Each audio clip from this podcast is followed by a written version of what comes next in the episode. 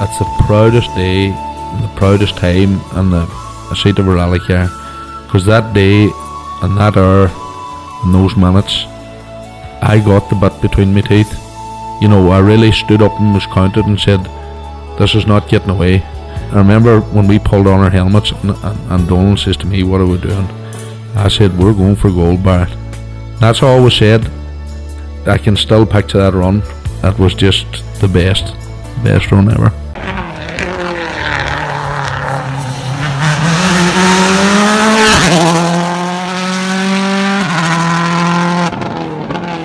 Welcome along to Crunchy Gears, the Rally Podcast, Season 2, Episode 7. Connor, we're at that time of the week again. We are indeed, Kevin, and, and, and another busy, crazy episode. Yeah, oh, I don't know where we're going to end with this. Uh, post before we do anything, uh, can you please like, share, subscribe? All those things makes a huge difference. Yes, I've been watching and uh, the numbers every week are blowing us away. It's going up, up, up and away. So I'd like to thank each and every one of you. Or you know, we've had a few specials already from the start of the year. I'd like to thank again those you know those guests. The you know the Nesbitt one there we put out the weekend. It's just again unbelievable. Appreciate uh, you know the guests and everybody listening and watching to it. Um, Connor, I don't know where you know where they're all coming from, but it's gratefully appreciated, isn't it? Oh, it is. It's like honestly, fantastic response, blowing us away, way, way beyond our expectations of what we thought. And you know, again, it just shows you there is a fascination and a strong interest for the stories. You know, the behind the scenes, all the the, the bits that, that yeah that people can say. Maybe now, after a couple of years removed from some of the great competitions, we get a great insight into it. So it's fantastic that that you know that the crews are taking their time to sit down and chat with us and share their stories and and now sharing their onboards with us as well. For sure, for sure. And you know, we know it's not us you're listening to, you know. You are here to hear the stories. So, you know, this weekend, uh, this in this episode here, we're going to speak with Callum Devine, who won uh, the Midland Moto at the weekend. Uh, also, we'll speak to is Matt Edwards and Dave Moynihan, who finished second. But more importantly for them, it was getting a rally under the belt after the way Donegal finished. Uh, and that's a, that's a fascinating conversation. We also speak to the top two modified guys. They're on together, Gary Kiernan and uh, Mark Alcorn. So you know, it's good fun. They're you know, we bit needling each other, and then to help us celebrate uh, International Women's Motorsport Week, we have is Hannah Davison who won the Snowman Rally in Scotland the weekend, co-driving for Jock Armstrong, and then uh, closer to home we have Noel Horn as well, and Noel is part of the Motorsport Ireland, and she'll tell her own story a wee bit later about that whole thing. And then finally to finish it off, uh, Fafe is on this weekend, and ERC. You know we know about the great Irish contingent over there, so we caught up with Jon Armstrong and hear about his story before he competes now at the weekend. But Connor, um, Longford the weekend, uh, cracking rally. Absolutely great, great, great, great event. Well run. Um, got good weather for it as well, which is which is always a some bonus. of the day. Well, yeah, for well for most of it anyway. Um, and lovely to see Matt Edwards and, and David Moynihan back after Donegal, you know, and, and a good strong performance from them as well. And then again, lovely to see Callum Devine back on it again. That was Yeah. fantastic drive and you know, just that he's had a good, strong, clean run with no niggly technical issues or anything.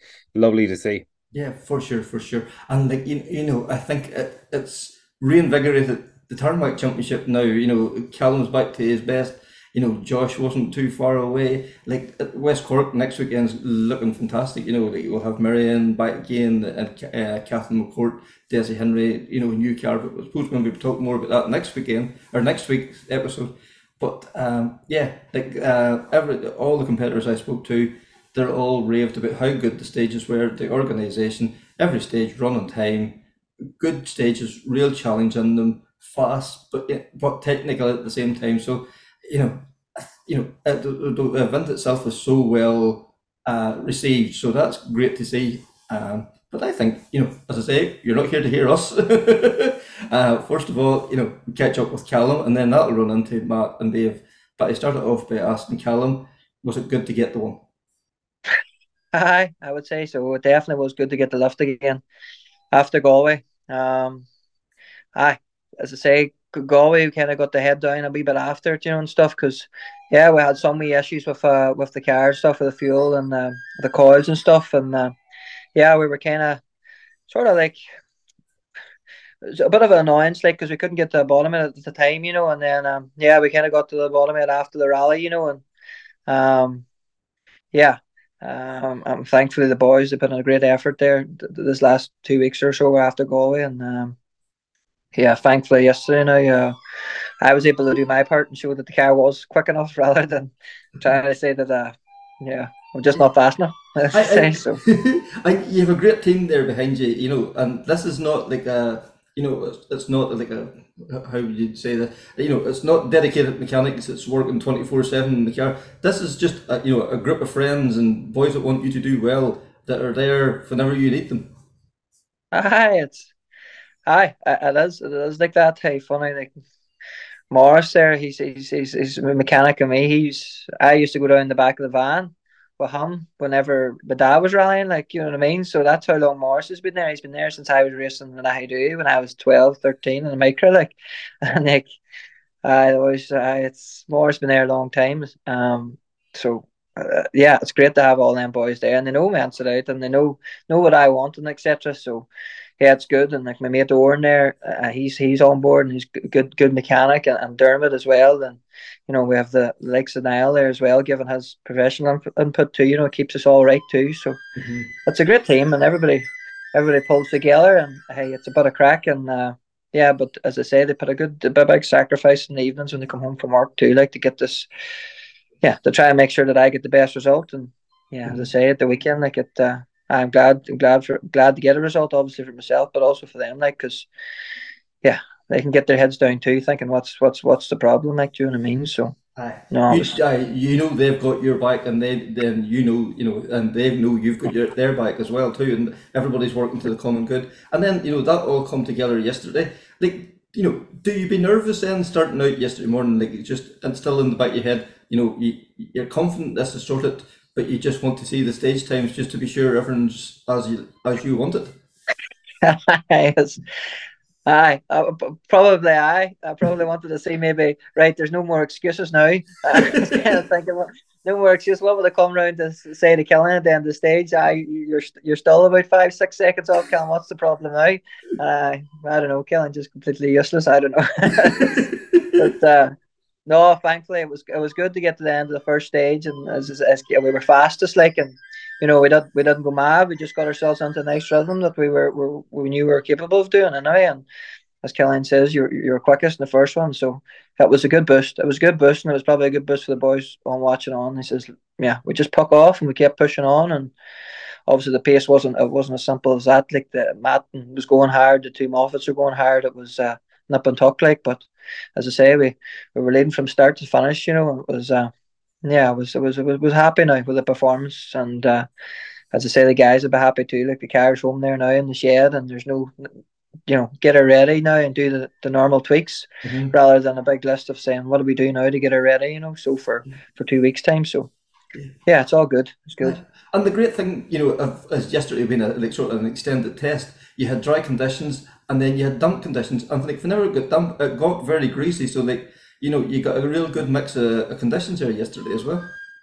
Yeah, definitely. It was a complete, just just changed the rally completely on its head. You know, as I say, it was. Uh, yeah, we were the middle loop. It was it was the grip was so high down there, um, and it was the speed was fantastic. Like it was really really committed stuff, and then it just you know the rain came down and most of us were all we're not all in full wet tires like as I say so it was just a, a change the rally in its head and there's a lot of shiny tarmac and stuff just changed it like so it was good but as I say like I, I went to Mid, I went to the Midlands obviously to try and iron out the wee issues we had in, Go, in Galway and try and make sure they were they were cleared up before we went to West Cork mm-hmm. and uh, look it was a perfect test like it was a fantastic test like it was fast committed probably like it's going to be in West Cork stages were good we got dry We got dusty in the morning and it got rain in the afternoon. It was it was a perfect test to be honest, and uh, mm-hmm. uh, and and and the competition was top class. Like um, as you get anywhere. Yeah, I think you know you had the two Moffetts. You say uh, you know Matt Edwards. Like all you know all the guys bar two or three that's going to be in West Cork. So like it, it's a real test of the of the pace. Yeah, definitely, and uh, yeah, definitely fair play to the national championship too. I got some entry, like it was it was crazy, like and I think they had some reserves. So yeah, the pace was great, and uh, yeah, we're looking forward now to West Cork. Hopefully, we can uh, push on now and keep that pace, like and be in the mix again. You know. Mm-hmm. I can think, you know, we all know how good a rally West Cork is. You know, it's probably arguably some of the best stages in the country, and you know, without a doubt, up there in the top two or three of the best rallies in the country. Is it an event you look forward to? It is indeed. Hey, I, I do love West Cork. It's as I say, it's uh, been my top one, some of my top events. You know, so it will be. Um, it's one I look forward to. It's uh, great stages, obviously like a classic rings, ring and stuff, and uh, yeah, and it's it's very. Um, I always enjoy going down. You know, they're, they're very accommodating. You know, all the locals down there, as I say. Um, as I say, even when we were getting our tight for accommodation, I always managed to get somebody from somebody in the rally community or somebody get you get you get you accommodation, which is great. Like, and it's uh, no, I always enjoy going down here to fair, and all the boys enjoy going down too. And probably the falls on to St Patrick's weekend too. Like it kind of helps, doesn't it? Gets a, good, a wee bit of a buzz around the place yeah. for them boys. So that's good. No, I, I enjoy going down. Looking forward to it too. Yeah, and like you know that team you talk about, like you have Niall McShea there in hand. You know, a former world champion. Like it, it must be great to have somebody like him in your corner as well. It's just sometimes you know something you're just not hundred percent sure of.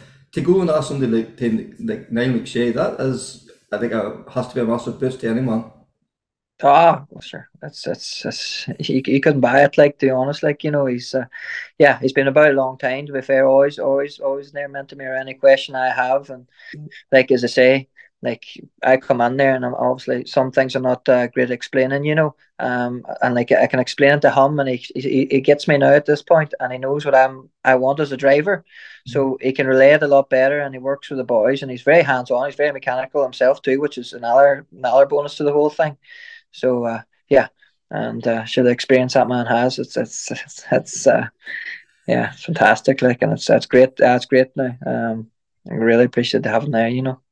Um, yeah, definitely. There's there's no two ways about it. That was certainly something you know we needed to do from a from a personal point of view, as much as there was a another agenda for for Keith and the Lions group to to put, you know put a decent performance together for the car. There was there was definitely a you know an under underlying sort of personal factor for myself and Dave to to put to rest. That's for sure. So you know, it was um, for me there was a very clear plan for the day, and it was good to be able to you know execute that pretty much exactly, apart from one little from one little brain phase spin that I had on the first stage of this the last loop. But apart from that, it was really good.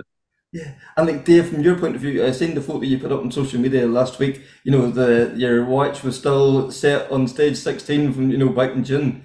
Uh, to get back into a rally car and you know to do what you've done yesterday, like do you do you be nervous before the start, or do you have to just block all that out and just I'm here to do the job? You're always nervous. I think you're always nervous, Kevin. You it's um, I think it's part and parcel of rallying. No matter how much how much you do, but the more you do, probably the less nervous you'd be. Um, and I had a right sabbatical before Donegal last year, and then get back in yesterday. It was you said the question mark. So is I think the the more the more events you do, the more comfortable you are with the timing and the delivery of notes. Um, so that was my biggest concern yesterday. You you obviously have the underlying question mark. You when you sit in the seat again, is it going to trigger a pain somewhere that you haven't felt in normal day life when you get back in the seat? And unfortunately, I didn't get the opportunity to go to the test at Max, just too busy at work. Um, so that question still remained un, unanswered before yesterday. But no, here, here, any chance you get an opportunity to sit with that man there, you, you don't turn it down, no matter how, how, how ill or how sore you be. You take the opportunity by the scruff of the neck and, and go with it. Yeah, and I would say like within ten seconds of you know getting the green light at the start of the first stage, that was just like you know getting back to you know, Saturday or Sunday morning in Donegal again. It was just natural. Yeah, well, Matt says by the time you pull third gear, you forget those things. So he wasn't far wrong. I've just actually, um, I've just actually explained. I've, I've, managed to sort of put into words or into into text earlier to a, a, the, the the chap I worked with in Barbados how how it actually felt to to kind of let a, a, process take control. And it's like getting on a train and going into a tunnel, so you can't stop it and you can't get off.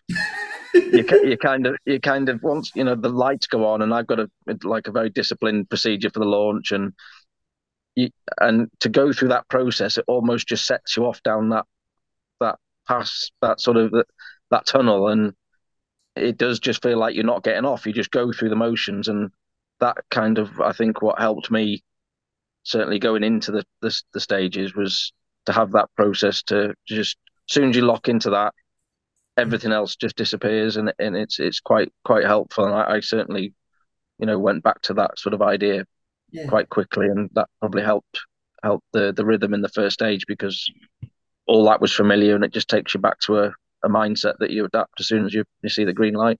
Yeah, because like uh, we had talked before, you have to lock everything else out that's going on before. Whenever you're sitting on that start line, it's full focus on what's going on. And as you say, you have the process, you have the tools to make you concentrate fully on what's in front of you at that moment.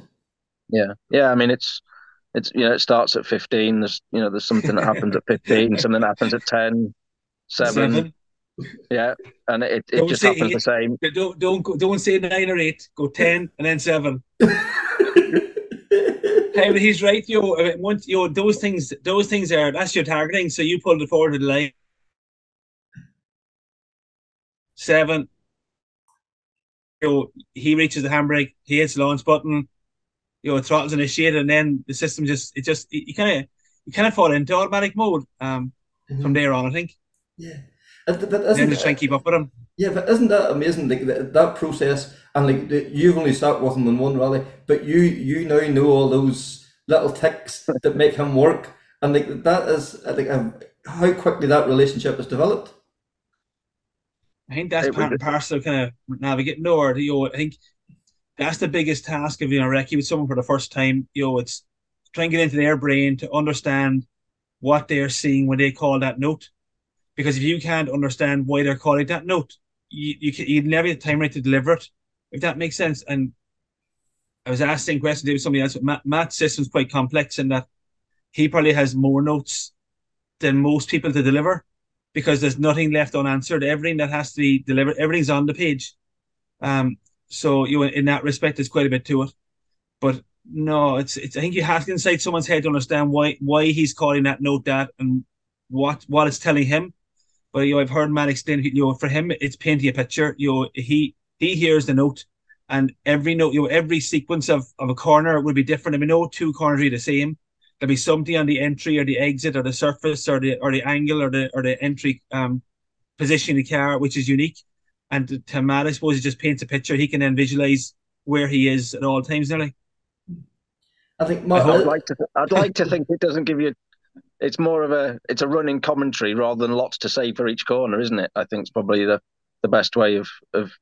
You never you never stop talking, but you never rushed because I don't I don't like the rushed sound in the car. That that that messes me up. And you know, I fair fair play to Dave yesterday again because he he didn't miss a note. There was no you know, he knows I don't like a repeat as well. So there was, I don't think we had one repeat all day. Um, you dare not repeat. You, you dare not repeat. yeah. Um, you you need that calmness in the car to, to bring out the best in you as well. Yeah, I, th- I think you know. I said I think I said at the stage end with Killian. Um, it's very rare that you actually pull off a first stage in the manner that you dreamt it, if that makes sense. Okay. And I think yesterday was one of the rare times I did do everything I dreamt because again, all I really had to to rely on was that process and that thought process that I'd had in my mind for each corner, and I just made myself do it. Mm-hmm. I didn't try anything outside of that because I didn't have the scope to. I didn't have the the seat time to fall back on that I might try a bit of this or a handbrake there, and you know, just kept it as simple as I could because you know that's all I had. My brain would would cope with because everything all of a sudden starts happening a lot quicker than you remember, and you know it's like the, the speed those things go down the lanes. It, it it does take some some getting your head around, even you know after the amount I've been down there, and you know I found even even like say eight nine months out since Donegal, and it was a further four or five before that. But even on the recce, you're looking at the road and you're going, it's got to go up there, down there, over that bump, turn left there, this, that, and the other. And you think, oh, I'm going to have to back off a little bit for this because you're asking four or five things of the car at once. But you go at it over on, on the rally and it, it just does it. And you think, well, these things just bonkers. It, it should be throwing it off the road, but it just does it. And I think you know that when you're when you're in the cars all the time, you, you grew accustomed to that ability of the car, and it, it did take me a while to you know build that little bit of trust in. And I was thinking what I was doing with my feet and my hands, which I don't normally do because it's it's that it's that natural when you you know in the mm. car a fair bit. So I think that's why I I probably had a plan of a limit I was going to get to and not do any more because if you're trying to still think of those things at that speed, that's when you get caught out. So we were uh, quite happy where that, we were at. That you know, it must be almost enlightening to see, you know, how good these cars are. Because probably if now you're doing week in week out events, you don't really appreciate just, you know, how how well developed these cars are. To see it from that wee sort of slight step back, it just it must blow your mind that the, the capabilities of the car below you.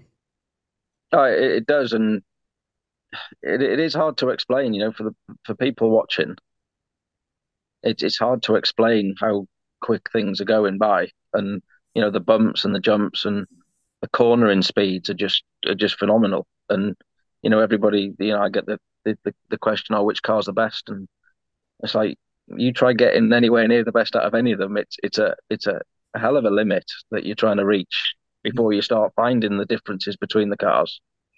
And so when you're strapped in it, you're thinking, how can anything go down here any better? You know, it's, it's, it's, I mean, Dave would probably, you know, Dave hadn't done a bit for a while before Donegal and then into into this one again. And it's um, it's probably more shocking to him because I'm I'm in them day in day out, yeah. you know, in the other seat coaching, and you you are left you're surprised even at that point. So getting in after so long again must be fairly hard.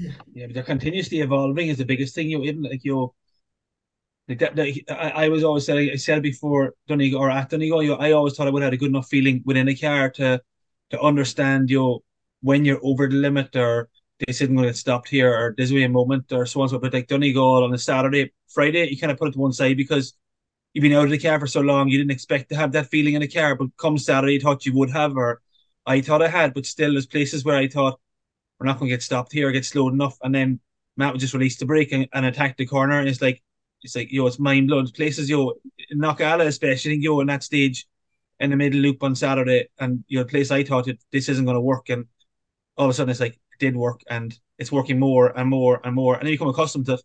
When you get back into the car again yesterday, different car, different characteristics, but it still does all the things that that it's supposed to do and more.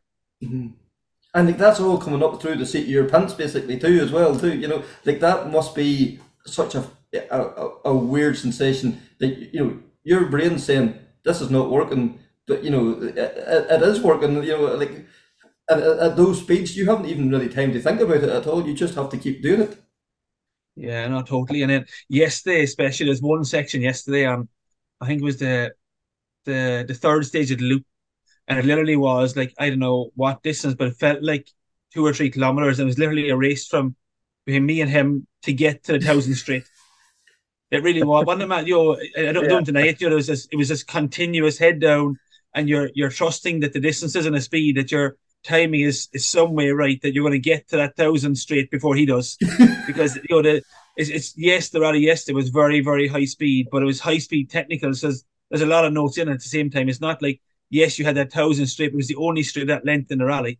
Um, everything else was 300 or 250 was the longest straight we had, but it was that section before that was like it was a a battle to deliver everything before he got to that that straight. Um, but and still trying to deliver it, you know, in the order it needs to come in, you know, in a fashion he can process it. Mm-hmm. But um, here it's it's unbelievable the way the, the way the cars have evolved um, over time, and they're continuously evolving. You know, they, they haven't stopped. You know, mm-hmm. and you hear the same thing. You know, people messaging you that you hear somebody's changed from one car to another, and then there's a whole shock yesterday that the Ford, which is deemed to be the weakest part of the of the equation in, in Rally Two guys minute, it's out the window, and all of a sudden yesterday it's like maybe it's not out the window. You know, how, how is he doing this results in his car? Mm-hmm. But I, I, think that Matt said, you know, it's very true that if you can drive any of those cars to the limit of their ability, that you're not you're not far away from the, the top of the sheets. Mm-hmm. I think Definitely. Mark, you you done it again yesterday. You know, you done the same Donegal, a limited test beforehand. You get in and you're able to set that pace. Like you were there yesterday, you know, to help to, to develop the car for Keith. Like to do that, you know, we know the skill you have, but like, did you even envisage that you would be able to, push the car to that to that extreme yesterday? for me to say I pushed it to the extreme probably isn't accurate because I didn't feel we didn't have a single moment anywhere. There was there was nowhere that it. I mean, once or twice in the wet, it had that little chatter under braking, but I mean that's to be expected when you're on completely the wrong tire. Um, but I think I think a lot there was a lot of self doubt. You know, I'm not not going to kid that there was. I was convinced that I was going to do that. Time's gone by when I've you know gone into a tough event. There's always the self doubt, but it's always been all right. You know, I've always been where I'd hoped to be.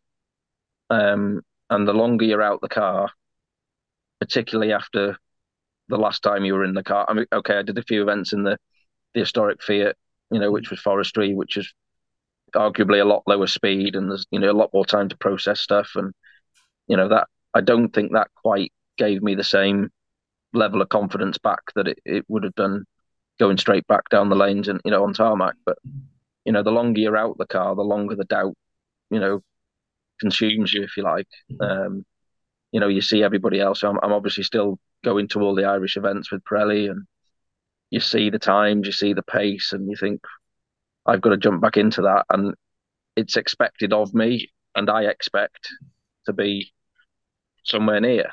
Mm-hmm. Um, and the, the funny thing is, I know Killian's a big part of of these events now and the stage end, but I remember coming up to the stop line and thinking, right, Killian better have some good news for me here. you know, it, it is. You know, you're waiting for that time, and, and because that's all it matters at the end of the day it is that time that you're looking for, and yeah. you know, you you tell tell him. I mean, regardless of what had happened with the cars behind, the fact that we were faster than the two in front. Yeah, that was, was all like, right, to you at that moment. Yeah, mm-hmm. yeah, everything's working. You know, the car's obviously okay. I'm okay. Dave's okay. He's not in pain or, or anything like that. You know, it was always. You it was always cry yet. it was it was always a possibility because he hadn't it hadn't even strapped a set of belts on since, which was fairly foolish on FBR if you ask me. But he wasn't bothered. I think he was getting in. I think he was getting in whatever the situation. But um, you know, I think it you better believe a, it. A, uh, it was just a bit of relief, uh, and you obviously you, you have that that little moment of right, okay, that felt absolutely fine. There was no drama, no nothing, no risk.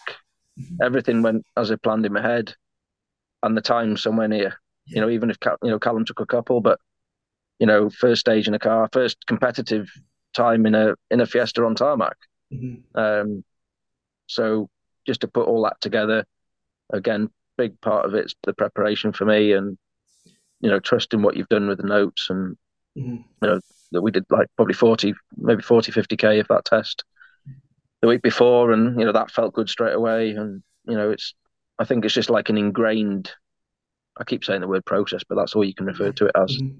It's I mean, just very ingrained in me, and that's I just take that everywhere I go and apply it. I think that's just why it works everywhere. And what I teach is is not car specific, it's not event specific, it's not surface specific. It's just Process. what I believe works. Mm-hmm. It just what I believe works to get a car from A to B as fast as you can. And mm-hmm. if I don't preach it, then I've got nothing, have I? So I just went back to that and mm-hmm. got on the train and didn't get off. but like you know, the train yesterday, uh, the you know the best of the best there. You know, you had Callum Devine, the two Moffetts. You know, all guys that if you want to go and compete anywhere in Ireland, they're the benchmark. And like you could have went to some you know, easier event to bed yourself in. But I suppose that was the plan, Kevin. that was the plan, Kevin. oh, right. I'm going to say yeah, you can you can go somewhere, you know, and and get you know and get the confidence back, but you don't. They weren't all supposed to turn up. That's very unfair of them. That's why you picked a national event and not a Tarmac Championship one. uh, it's true. It's true though. You know, it was. It wasn't. You know, Keith rang me on the Monday after Galway, and I, you know, I was just in the kitchen pottering about, and it's like I just said yes straight away, and I, I put the phone down. I thought, oh, what have I just done there? I, I kind of, I kind of wasn't, I wasn't prepared for the phone call. I, you know, I've spoken to Keith a few times and his and his father, and you know, there, there wasn't a, a relationship there that would generate that phone call Uh, initially. You know that that that was one surprise, and then the second surprise was, um, you know, do you want to do the rally? And you know, it was completely independent. It was his idea, um, and I just said yeah, and and off we went.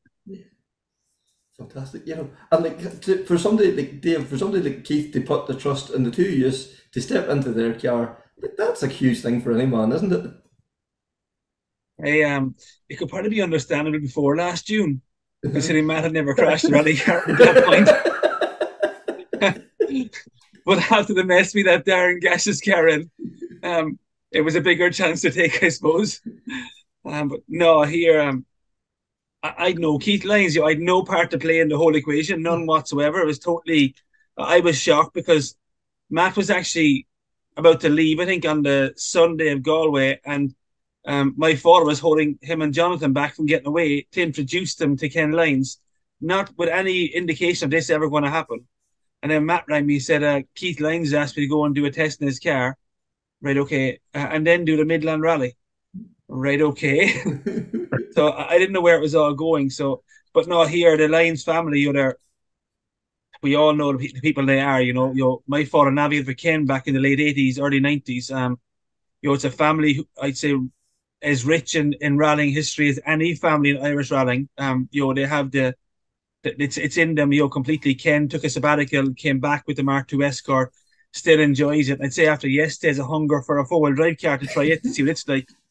Um, but no, here it's a credit to Keith, and you ju- it just shows the trust that people have in in Matt Edwards. You know, in in like he says, I think you know, people see that he practices what he preaches, and I think that's what delivers you know the the caliber of driver and the, the trust level people have in him.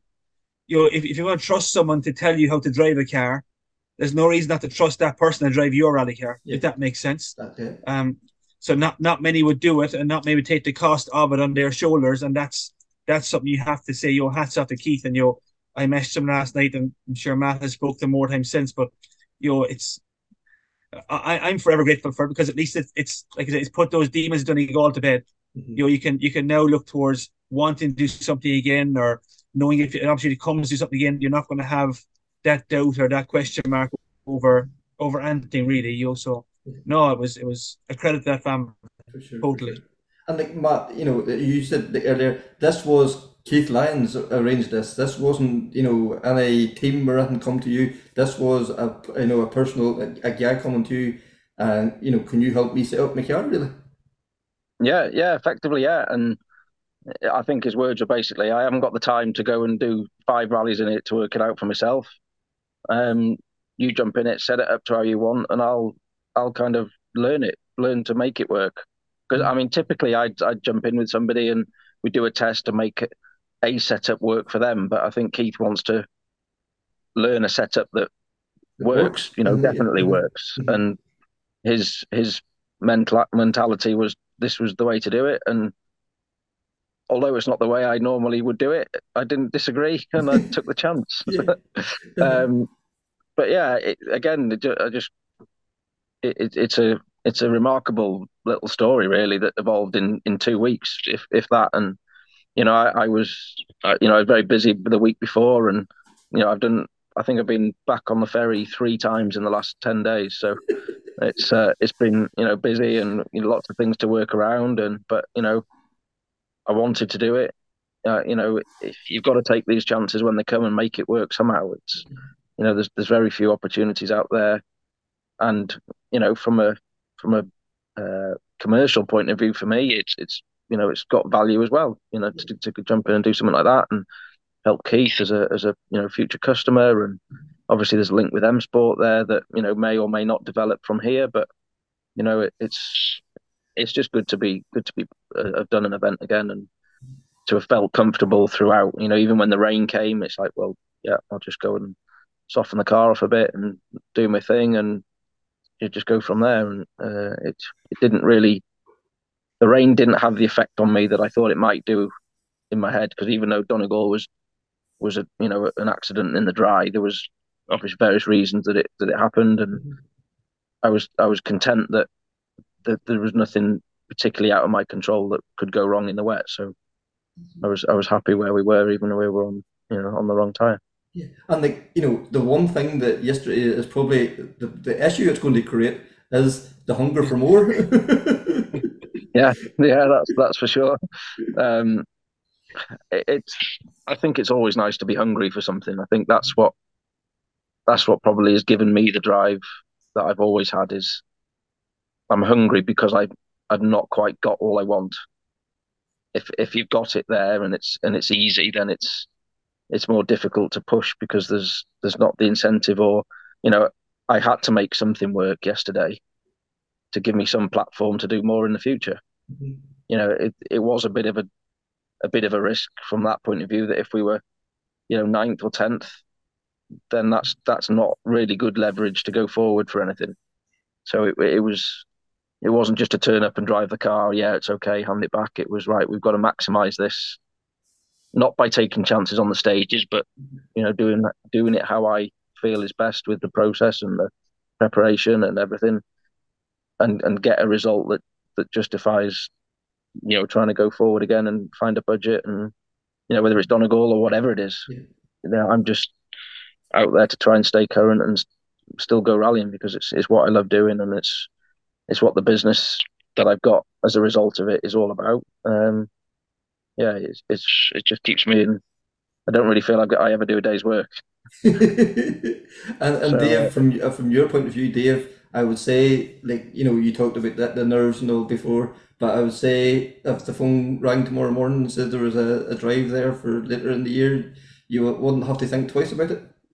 Like I said, Kevin, I am trying to go around that man there. You don't turn it down no matter what it's in. So, not here. There's no secret, yo. There's there's unfinished business in Donegal. Not not not the not the. The Donegal's event where it's where everything builds for an Irish rally. It's, it's the it's the top of the pile. It's where everyone gears towards Donegal in June. And don't get me wrong, when you see the route that's been released day by day from Killarney, yo, it's nearly as enticing to. You'd love to be going to Killarney and head down Cods Head, Ardgroom, Healy Pass those stages, you know. But here, unfortunately, it's like we, me and Matt have had this discussion and more than one time. But you, you've gone home from yesterday now with, with a double whammy. You're motivated to do so much and want to do so much, but you're frustrated because there's no access to the budget to go and do what you want to do. Um, it's not even worse from my point because I've not had. I've done a lot of rallies. I've over I don't know over 250 events done in total, but I haven't got many victories, you know, or or titles to hold my name against it. Matt has multiple rally wins and three British titles. Um, but at the same time, you know, I've won in Killarney. I'd love to win Killarney again. I'd love to win Donegal. You've done it six or seven times, but and I, you have a great seat. So you have sat with Kevin Lynch or Garrett Jones, or you have listened to your other podcast with um, Andrew Nesbitt, and you hear you know, how competitive Garrett Jones was back in 06 yeah. and to go back there in 07 with Kevin Lynch and 08 with Chris Meek, you know, they're fantastic times. And then to go last year and, you know, again, it was all through together last minute with no preparation, but still to, you know, finish the first day within touching distance of, of, of Callum and, and being right in the mix with Alistair and the two Moffetts and all those people, you know, it's here, it's, it's, it's, it's all I eat, sleep and drink is rallying. You know, yes, I work in this office and um, I, I deal with customers day by day, but you still don't want to compete. You know, you want to be at the thick end of it. Um, mm. There's nothing gives you the same adrenaline or same feeling as, as that there. Nothing. So I appreciate the boys there taking the time and like to hear Dave Moynihan speak the passion that he speaks about getting into a rally car. You know, just ah, it just wants you want to wanted me to get jump into a car, you know. no, that would be a disaster. but know. Uh, also got a chance to catch up with uh, Gary Kiernan and Mark Alcorn, you know, first and second in the modified at the weekend. And like the times these guys were setting, and some of the other modified guys as well were setting over the weekend. Oh, that's that's that's fantastic. It really is. But anyway, started out by asking Gary, was it good to get the one at the weekend? Yeah, surprise, surprisingly very good. Like we had an awful lot of issues with the car during the week, to try and get sorted and get ready on time. To be quite honest, I thought our pace wasn't going to be there. I started half using it as a warm up. I was hoping by Sunday evening to be on the pace. When we come out of the blocks as quick as we did, uh, I said I didn't want to let that go, so I kept the push on the whole way through. And Mark was leading most of the way through, and then when the rain came, we just got a bit of a jump on him on stage seven, and he had one or two small mistakes which let it slip on stage eight. Now, if we had to get through nine, it's hard to know. It could have went either way. Yeah, and like Mark, from your point of view, you know, you have to be happy with the pace that you showed at the weekend. Like the, it was the two years uh, where it was like unbelievable the times that were being set. You were like in the top five, six overall, and against a, a quality R five field. Aye, the pace, the pace was the pace was very good. The pace was still coming from Galway there. My pace, anyway, it would have been uh, around that. Wee bit nervous in the first three stages. I was a wee bit slow in them there ones, but uh, I didn't expect Gary now to have the that kind of pace after the kind of handlings he had in Galway, like you know. So uh, he stepped up. He stepped right up to the mark there, and you know, there he's on the same. Like I was, uh, me and Kevin was in the same kind of pace, and I just didn't think Kevin or Gary would have been jumped up to there now because he's kind of a slow starter, but I knew he'd be up there, the, you know, after the second or third stage. But he was just off off from the very go, so mm-hmm. it was uh, it was it was an enjoyable pace. Now it was uh, it's nice it's nicer at that pace than you know when there's if you're up there on your own, it's no good. Uh, if you have a battle, I think the battle brings the best out of you. You know, that's the kind of the good thing of it. Yeah, and like Gary, you'd even admit yourself you've always been kind of like slow out the blocks maybe in the first stage. Is that something you've worked on to sort of to try and get get over that hump? No, well, sometimes I'm well. Most of the time, I'm slow out the blocks. I don't know if it's more a cautious side of things. Generally, I don't put much marks on the car. I touch wood with that one. because I don't want gas, but generally, I'm a bit cautious to start, and then I get going and work from there. But I probably put that out the window because I hadn't really got time to think about the rally now much over the week and I had no expectation going down. Usually, when you build yourself up with expectation and then you're a bit nervous and stuff like that, even with all the rallying that's been done, you still have the nerves. So you just not try and overdo it on the first one and get your rhythm. But it just seemed all fall into place for us and the world going Midlands. Yeah, and like when you look at like the, the quality of the field, you know, like there was whatever, like it's a long time since the you know the first Mark II was in like twenty odd, and then you know you had David Bogie, yourselves, you know, uh, uh, you know, the what you call them, egg, all those guys, like an, an entry that you'd have been happy to go and watch at an international event, never mind a round of the national championship. Like, does does that make you sort of now you're pulling on the belts going out to the first stage? You know, is that mind? Are you going there with that mindset? You have to be on it right from the word go. Uh, maybe Mark, you'll take that one first. Oh, looking looking at the entry when I seen it, I thought there'd be only about four of us there.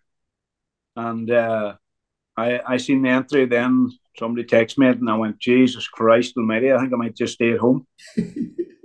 um I, it was, it was nerve wracking. Hey, even going up, even going to the first stage, I was wondering, you know, maybe maybe Galway, maybe the boys weren't on a pace in Galway, and maybe the maybe the weather kind of suited me better, and uh, it uh, it was kind of a hard, it was kind of a hard it was like, where are you going to end up? Are you going to end up in fourth, fifth, sixth, or seventh? You know, you could I could have ended up anywhere.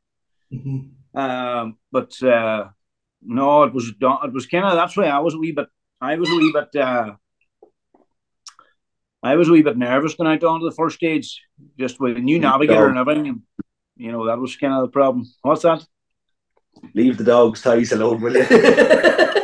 I'm, not, I'm after I had the ball in my hand, And I was squeezing it. brilliant, brilliant. And Gary, same to yourself, you know, like that, you know, is there a difference in the pace in the, the international rallies than there normally is in the national rallies? No, generally not. Well, everyone probably builds up to Donegal. That's what everyone talks about building up to. Mm-hmm. But the way it's gone now, I think every rally has that pace. Like it's sort of nearly trying to perfect every corner like some of the boys had said to me, it's now like racetrack perfection on a stage. That's what the, everyone's aiming for now. So it happens anywhere you go in the country, and it'll be the same in West Cork next weekend. It'll be just out of the bat who's the quickest, but you have a long, long distance to try and do it on. You have an extra day, mm. and I must compliment Midlands Motor Club because that was a savage, very well run event, and it's most organised event I have been at in a long time. I because like I was chatting to other competitors, and every stage ran on time. You know, and I don't think there was a stage lost the whole day. Like that says a whole, whole lot for the, the you know the, the organisers of the event. Yeah, they've done a mighty, mighty job. Arrow's organisation, time, service was good. Not big road mileage. Everything organised. You're out. You had much time in between stages. You're back in. We got a good long, got an hour service each time we come back in time to relax before you go again. I just thought it was very well run. Yeah, and I'm sure Mark, you would you would back that up as well. Oh, definitely. I I I thought going out to the stages like we we were probably rolling up at some of the stages, and it was like we're where the belts was on, you were straight, you were away straight away, and it's and it's a nice thing to happen that there. You know, it gets the nerves out of you. But uh, no, it was well run. Hey, uh, everything went kind of smooth on it. I, it was it was a was a well run rally now. Mm-hmm. And you know, and uh, like with the, the dry conditions, like dusty in the morning, and then it turned damp. Like uh, that, you know, probably you, have to be well on your game because you have to have the dry setup. And do you change the car at all when the, the rain come down, or you just is it just to change your tires, or is there a change of mindset as well? No, I. why I had a I had a real problem because we uh, we went out with the same tires we had on the last loop with them with the softs and the mediums, and uh, they're brand new tires and they're only four k to the start of the stage and there was no I couldn't I couldn't get no scrub on them at all. So, uh, I did I did I got underneath the car and I was fucking soaking getting back into her, and I changed the settings on her. I put her back down soft there about four or five maybe three or four clicks on the front and the back. Uh, I knew it still wasn't going to help me with the with the tires, like, but uh, it was you couldn't have just you couldn't have just jumped onto a super soft or something all round or a soft, a super soft and a soft. It's, you, you could have lost you could have lost the rally. Like we didn't know. We only knew it was raining on the first stage. We didn't know it was going to be wet on the second or the third. Like. Mm-hmm.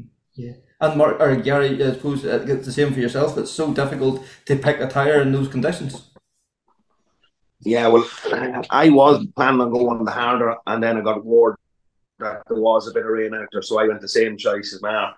So I wasn't really bothered what everyone else done once our two tire sizes were similar enough. Mm-hmm. Uh, it was all to play for, you know, that sort of way where the the preferred choice would have been like uh, a super soft front and a soft rear rather than the soft and medium. Uh, the pace would have jumped a lot more if you had the right tyre. It was just sort of managing your grip level until you could get the heat in. Uh, so it's like two or three kilometers on braking and stuff, and even corner speed, your car could snap. But then you're trying to soften off your car to to help help with that. But on the harder tire, for you know, you're talking about eight or ten degrees, and the abuse it was getting with the speed and the dry, you, you can't expect that to work in a soaking wet road either. Like, yeah. I, I, I, you know, and the, the, the weird thing about Sunday, there was section of the stage wet and there was parts of it dry. Like so, it was it really brought tire management into play, didn't it? Yeah, yeah, a lot of it even in the wet there. In the dry, you can come down from flat out nearly to the one board and stand up on the car. You do that in the wet on a harder tire, you're just going to be a passenger. So you have to use nearly more your engine brake and gearbox brake brake earlier. But then when it was dry, if it was wet wrecky, there wasn't that many shiny spots, but there was a lot of slippy spots from the rubber from the dry road as well. So that left it. You come down this time, you brake too early. The next time you brake at the same point, you're braking too late. So it's just hard to get a balance without going off. Yeah. And like Mark, this is probably where the likes of Gary has the a bit of advantage on you. The amount of like rallies he's out doing, like you've limited, you know, you're you're only doing maybe four or five events a year. For the likes of Gary's doing a few more, like he's more used to the changeable conditions. Do you do you feel that's like a disadvantage to you, or do you, you don't mind that really? No, I, I don't mind that. No, that that comes with knowledge of rallying. Like, yeah, you know exactly what you what what you want in the car whenever you see the roads. But it's hard it's hard to do that in service. It's hard to change. It's hard to change your hard to change your tire. Like it's it is a good call, if, uh, but then it could be an absolutely disaster of a call. Like, but uh, no, I don't feel like I'm a, I'm at a disadvantage at all. Even you're only out a couple of rallies, we still we still know I still know what way the car should be uh, on every on a wet stage and a dry stage, I, I know myself. I, I do my own settings and I just I don't say nothing to nobody. Mm-hmm. So no, it's not a it's not a disadvantage. No, even you're out a lot. Like if you don't know your own car, well, it's it's neither here nor there. Like if you you're not going to be on a pace, so you need to know your car before you're out there. So. And like from a like you know, and a bystander's point of view, like uh, I know Egg hadn't been out since Donegal last year, but like him, you know, there in the last loop of stages, I think he was third quickest overall. Like once he gets the the few miles in below the belt, he's going to be a force to be reckoned with again, isn't he? I well, listen. I don't really, I don't really take the Darrians under consideration at all. Like we're in a different, that's a different class. Like it's it's nearly a different class to us. So, um, Kevin was out in Kevin. We haven't been out in Donegal, so like the last time I was out was Donegal, so Kevin wasn't out in Donegal. So it's the same thing for him, me going to Galway and him coming to Birr. Mm-hmm. Um, that's not at any disadvantage at all. Like you can't uh, you can't play that card every day. Like, you, know, you, you, just you just have to go out and try and try and do your best. But no, the Darrian's a different card. Like we're not going to beat the Darrian should have been beating me and me and uh, Gary hands down there on Sunday. Uh, I thought he would have been a way, it would have been clear a couple of minutes on us, but uh, I don't know what happened there. No. Mm-hmm. And Gary, from your point of view, like um, I know uh, Kevin supplies your engines and all. Were you surprised by his pace at the weekend? No, Kevin's a very smart boy. Like he he's just out to warm up for Donegal. He'd be playing playing with us. Like mm-hmm. we'd sit there, and when he gets the grip in, when he gets going and gets warmed up, like no matter, I think if we do a rally, if I have nearly like a perfect rally in Donegal, three perfect days, I still think Kevin will be like two minutes up the road further. He he comes out, he's smart, he generally doesn't put a mark on it, and he beds himself in, gets back up the pace. You'll see him just say if he does two more events before Donegal, you'll see where his pace is at. Mm-hmm. Like it is hard to compare the cars. They have the engine sitting across the back, better traction, lighter, better aerodynamics. Uh, but look, at our cars can't compete. Not to me, they're not the same but the boys are driving them very well. Like between him and James Stafford, guys can drive. Uh, you can't take it away. The guys can steer, and like that, you know, we're just like, looking at modified now in general. Like every event now, there's somebody else coming up to, you know, stepping up to the plate. You know, uh, the Richard Moffett there towards the end of the last year, and the start of Mark this year is just, you know, it, it showed signs of in Donegal last year. Every event, there's an, an, another new name at the top of the timesheets. Gary, it must be fantastic. Just every event you go to, to, to to look at look around you and there's 10, 12 guys there that's all going to be capable of winning the rally. Yeah, but them boys were them boys you were talking about are always fast, fast drivers. Is the problem was more so they couldn't piece it together. They couldn't put all the the puzzle together. A lot of them are getting that now. They're getting very consistent stage on stage, rally by rally, and that'll just bring the pace on up more. Mm-hmm. And the more the merrier. The more that comes into it, that the race is better, better for the crowds to see, and it makes it more enjoyable. If you have more in a race or the pace is hot and you lose a bit of time and you fall from just say the top race further back, that there's still the race the whole way back up, that you've you have to fight to get back up rather than just you drop, you lose a minute and you're still maybe in second or third. That's no good for no one. If you lose a minute and you're back to fifth or sixth, that you have to fight your way back up, it makes it more enjoyable for everyone. Mm-hmm. And Mark, from your point of view, like, uh, like does that lift your game too? Like every second counts. Oh Jesus! Hey, it's like this here. Hey, you you you can't even go into the you can't even go to a junction and overshoot anyway at all. You can't put the back wheel into a into a, the middle of the grass, say in the middle of the road. You can't you can't do nothing. You can't uh, leave your braking too too uh, early, you're to you're to lose them a couple of seconds. It's just down to fine margins now. It's unbelievable. I don't even think I don't even think I touched the handbrake all weekend. Like you have to you have to play a very very smart game now. Uh, uh, we spinning the we wheel spinning the car coming out of a junction just could cost you the you know that one one and a half or a half a second here or there, mm-hmm. and a couple of them there through the stage it's so fine of margins. Like as young Moffett was saying there that in his interview, like he was just blipping in wee small places, like uh, didn't lose any wild time, but he knew he was if he'd done that four or five times in the stage, he was lost in you know four or five seconds. So you know it's it's very very fine margins there now at the minute with uh, on that kind of a pace, and everybody's nearly on there. You know they're not far away. Everybody, you know that seven or eight people like. Even old Desi Keenan there, sure, Jesus, look at the age of Desi. Huh? I, I, thought I thought he was going to drive the, the front of his car onto the back of mine at the end of stage one. Hey, he was, he was oh, well, he, said, he said he got a sniff of your paint. That's what pushed him on, you know. So. I know. Uh, so he's not finished yet either. Definitely not. Definitely not. No.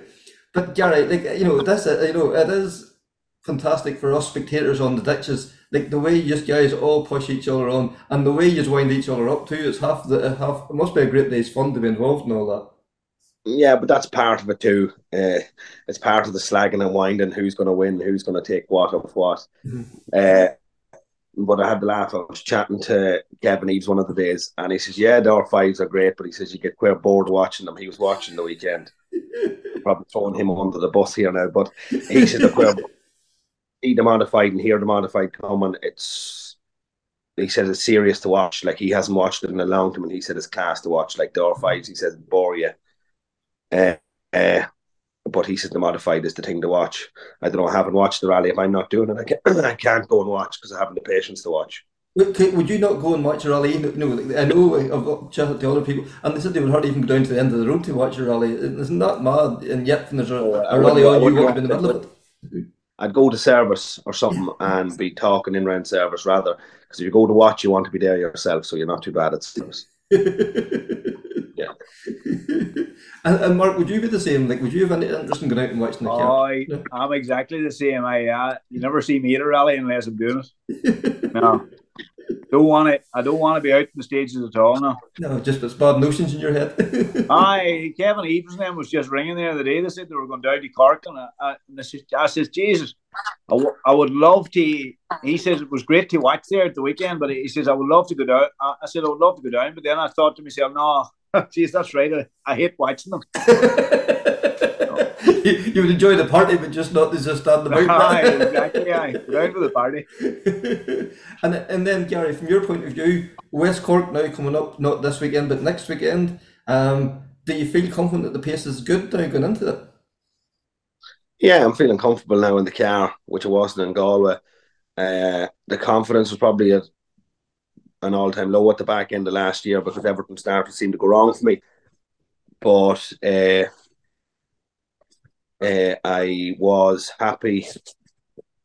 I was happy with my pace there now, and I am comfortable in the car. So I'm looking really forward to racing the likes of maybe Jason Black, Conor Murphy, Kevin Eves. I'm not sure who else is in, but I know them four boys are definitely in. Maybe the two O'Callaghan's, Eddie and Christopher. So it's going to be a big pace there from the word go on very, very, very fast stages. Probably, well, I don't want to insult Donegal, but probably one of the pick of the rallies of the year is West Cork. It's one of my favourite events. Yeah, they, they, they, do seem to be real drivers down driver stages down there. You know, everybody talks about Ring, Ardgroom, and like they are, you know, come become classic stages in the Tarmac Championship in a very short space of time, really, haven't they?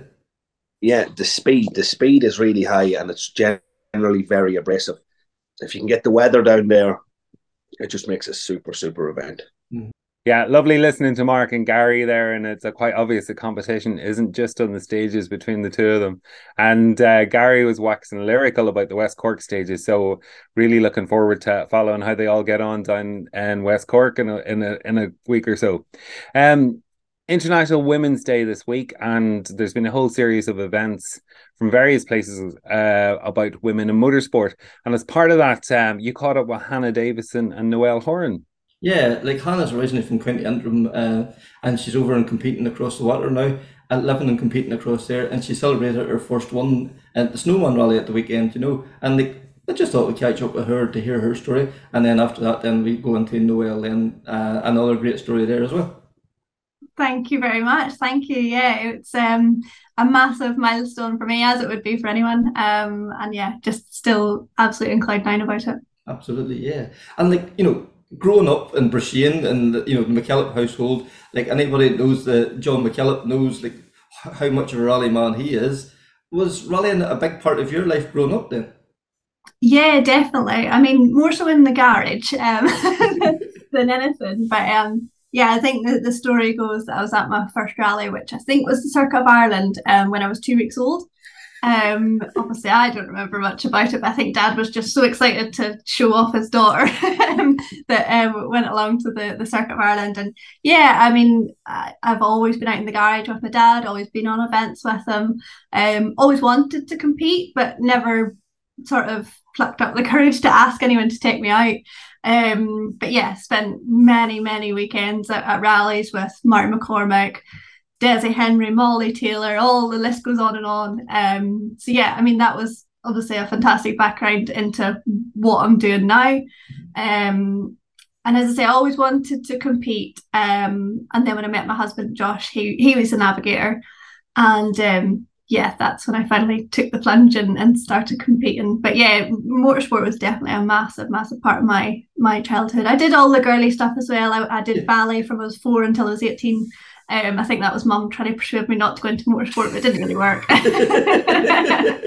so, um, so yeah, it's always been a massive, massive part of my life. Yeah. And like bad enough, like you know, your dad out tinkering in the garage, like uh, Circuit Ireland, basically, you know, or, or the Ulster Rally, oh, practically went past your door. Yeah, yeah, definitely. I mean, what I'd love if they would go back there. I'd love to do that stage. Um, we never seen it live because we were always in the service area in Antrim. But but yeah, um, yeah, it's just it, that was amazing. The few years that that one passed, basically our our front door. Yeah, that was you know like uh, uh, Ernie Graham uh, broke down on that stage. You know the, last time the circuit Ireland used it, and it was amazing. Like he lived a stone's throw across the, the road, and there he was broke so down on his own stage. yeah, quite often the way, isn't it? Unfortunately. Yeah. So like you've been competing now for nine years, I think it is. Like what up to this weekend? What has been the highlights for you in those uh, those years? Um, I think one of my biggest highlights and probably my biggest um, break, I suppose, was um, was going out to America and competing with Tom Williams. Um, I after COVID, I set myself a list of things I wanted to do in rallying. Um, number one, compete in an R5 car, um, go abroad, um, win an event was on there. When it win an event was actually one of the le- last things left on my list. I'm going to have to add a few more to it now. but, um, but yeah, so I mean, going out there was just incredible. It was actually supposed to be my husband um, that was going with Tom, um, but we realised not very long before the event that his passport had expired. And we couldn't get one in time. And um, Tom, bless him, tried and tried to get a really, really good navigator, and no one was available at such short notice. And I said, Well, I can do this. Um, so off we went, and I ended up doing two events out there with him. Um, so we spent two weeks out there um, in August 21 and October 2021, and it was just amazing. Um, you know, some of the stages are just, they're just so different, so yeah. fast. Um, and the full recce and all of it, and learning Tom's note system and everything like that. It was just amazing, such a good experience. Um, and I think that really started me on the path to where I am now. I came back from there. Gordon Morrison got in touch and wanted to navigate for Otterburn, went there, came second overall, and it just kind of followed on from there. It's, it's a it's a funny one for co-drivers. If you haven't there seems to be this thing if you haven't sat in an R5, no one asks you to sit with them. But if you have, you do. And it's like, well, how do you get to that point unless you get that break? So it's a bit of a tricky one. But um, but yeah, really, really grateful for the William, the whole Williams family. Um, they were honestly so supportive, even up until last weekend. David was one of the very first um people, Tom's dad, to message me and say congratulations, and that means the world. Yes that's lovely, um, you know, when people take their time to do that, isn't it? You know, that, that's it. It was um, it's incredible how many people are watching behind their computers at home and yes. you don't realize. but um, but yeah, so that that was massive for me. Um, and I think the other thing is, I just obviously with my husband competing. There was quite a few events last year where we were running, we were seated the car behind each other, and we came first and second in class, and I've got to compete with um, my best friends, Jade Publey and, and Sarah Hunter and the Jim Clark and little things like that just honestly mean the world to me. I do it because I love it, and when you get to do it with your friends and family, it's it's just amazing. Yeah, that is no that you know, like especially you know having the, those shared experiences. Like you might not be in the same car, but when you're so close together, it, it's Yeah. almost as good as being in the car together, isn't it? You That's it, and we always have a yeah, we always have a bit of a competition for who's gonna who's gonna beat who or who's gonna do the fastest stage time. And there's always a, a bit of rivalry, and drivers get involved in it. It's really it's amazing. It's really really good. We're very very lucky. Brilliant, brilliant. and then you know, like because like Josh is competing as well. No, is there ever like a weekend that you can kind of step away from rallying, or is it like they're either prepping for a rally or going to a rally? It must be full on all the time. Yeah, there, I mean, there's always something going on. There's always a set of pace notes flying around needing to be amended or whatever. But but yeah, I mean, we are. Last year was really busy. I did 22 events, and I think Josh did 20. Um, obviously a lot of them crossed over, and we were doing the same event. But yeah, it was really busy. But it just it makes your weekends when you've got nothing on, or if we head away in the motorhome or whatever, it makes those those weekends even even more special. Um, because we are so busy in between times, but to be honest, we wouldn't have it any other way. We um the winter seemed quite long this year, so we were we were definitely ready for um for the Raponian when it came around. Yeah, and not only do you compete nearly every weekend, uh, you also work in uh, motorsport as well. Yeah, so I'm the operations manager at the Forest Experience Rally School. Um, Ross Leach, who's one of my best friends, um, he took me on straight out university. I co-drove for him for years, still do when he does events. Um, so yeah, that's like my main thing. But I'm self-employed, which works really nicely with the co-driving. So like the America situation, I can do things last minute. I can work anywhere, anytime, drop everything and go and, and just work on the go. Um, I also do some scheduling and logistics and management kind of stuff for um, Gary Pearson. Um, so I did that last year for his BRC campaign, and I'm doing the same this year, and that's a really great team to be involved with. Um, really friendly with Gary, and we've just got on really well. Um, so yeah, I'm always kind of doing something to do with rallying. yeah, I can, I can imagine the, the breakfast table. You know, you don't, it's not just pass me the milk; it'll be two left. and one thing Yeah. be, be facing up It's, to uh, it's a running joke that I text Josh and tell him um, what times tea's ready. Tea's going to be ready, and that he's not to be OTL is a standard one in our house. and like the one at the weekend, you know, like you, you said how special it was. That's your first one. Like Jock Armstrong, like he's such a character. Like he's been a mainstay of the Scottish Championship since I don't know God was a boy at this stage. But he still seems to get the same buzz and enjoyment out as, as the first day he's competing. That must be Yeah. infectious in the car, is it? Yeah, totally. I mean, he said to me before the event, he said, like, Cammy won with me on his first event with me, so no pressure. And I thought, oh, you know, there were so many R5s and amazing cars um entered into to the Snowman Rally, and I thought, oh, it might be punching a little bit trying to trying to get that. And as the day went on, obviously we were up there, but um Scott and Dan were were running away with it, and fair play to them. Their times were just incredible, um, and we were absolutely gutted for them whenever they they retired, and wish them all the best for their recovery and hope to see them back out. But um, yeah, I mean, going into the last stage, it was we were leading going into the last stage, but John Wink was quickly catching us, and also Michael Binnie was right up there as well. And we had an hour delay sitting at the start line of the last stage, so it was kind of like.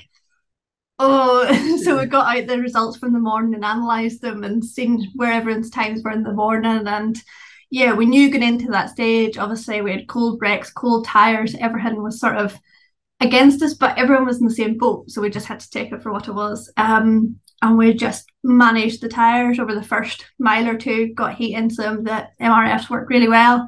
Um, and yeah, we got to the end of it and we knew that we'd done a really good stage. We were both really, really happy with it. And if we hadn't won, we'd still have been happy because we knew we'd we'd done the best we could. You could, yeah.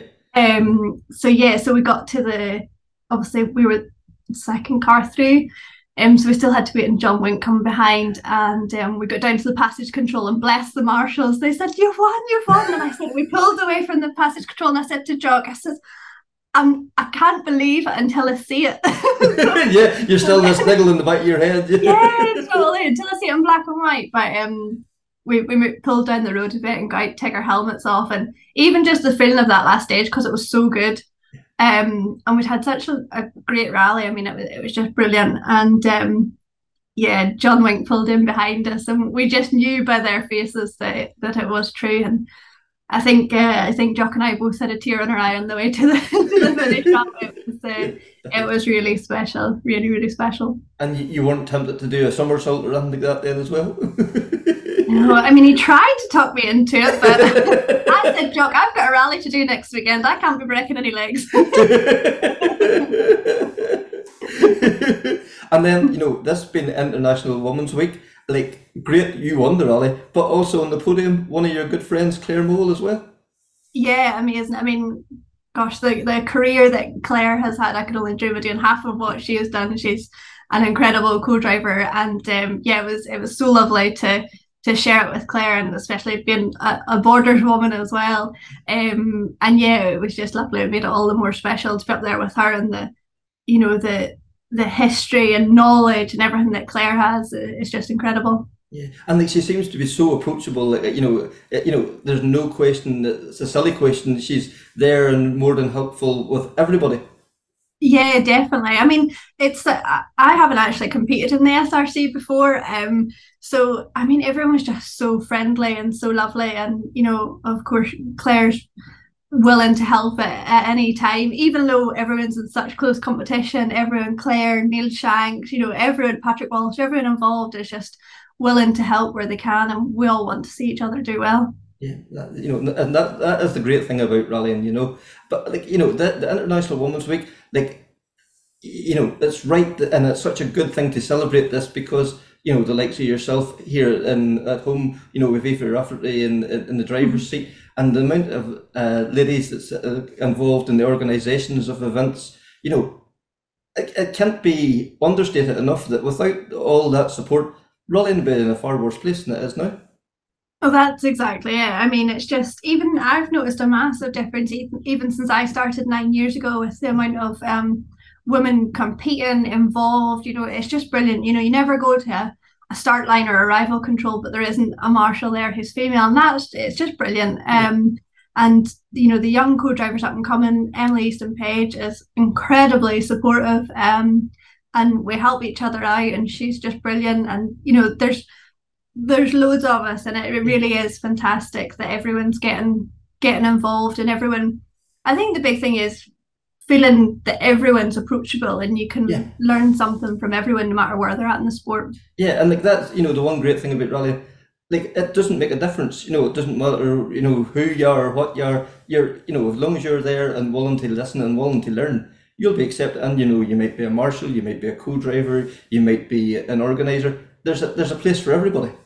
That's it. That's it. And I mean, without the, the countless hours that volunteers, marshals, organisers put into these events, we wouldn't be able to do them. And you know, credit to them, especially. I mean, Canucks Park and Wilson this weekend. Goodness knows what weather we're going to face. Yeah. Um, and those marshals, those organisers, will be standing out there come like snow, hail, whatever. They'll be yeah. there, and uh, you know, it's just we're we're forever indebted to them, really. Yeah, and like there's probably ones out there as we speak, you know, driving posts into the ground. You know, like this is the yeah. the crazy thing that you know we don't see all that, and you know, even after the event going down and you know and stripping the stages down, all those things that us as spectators and you as competitors don't see the that whole dedication either.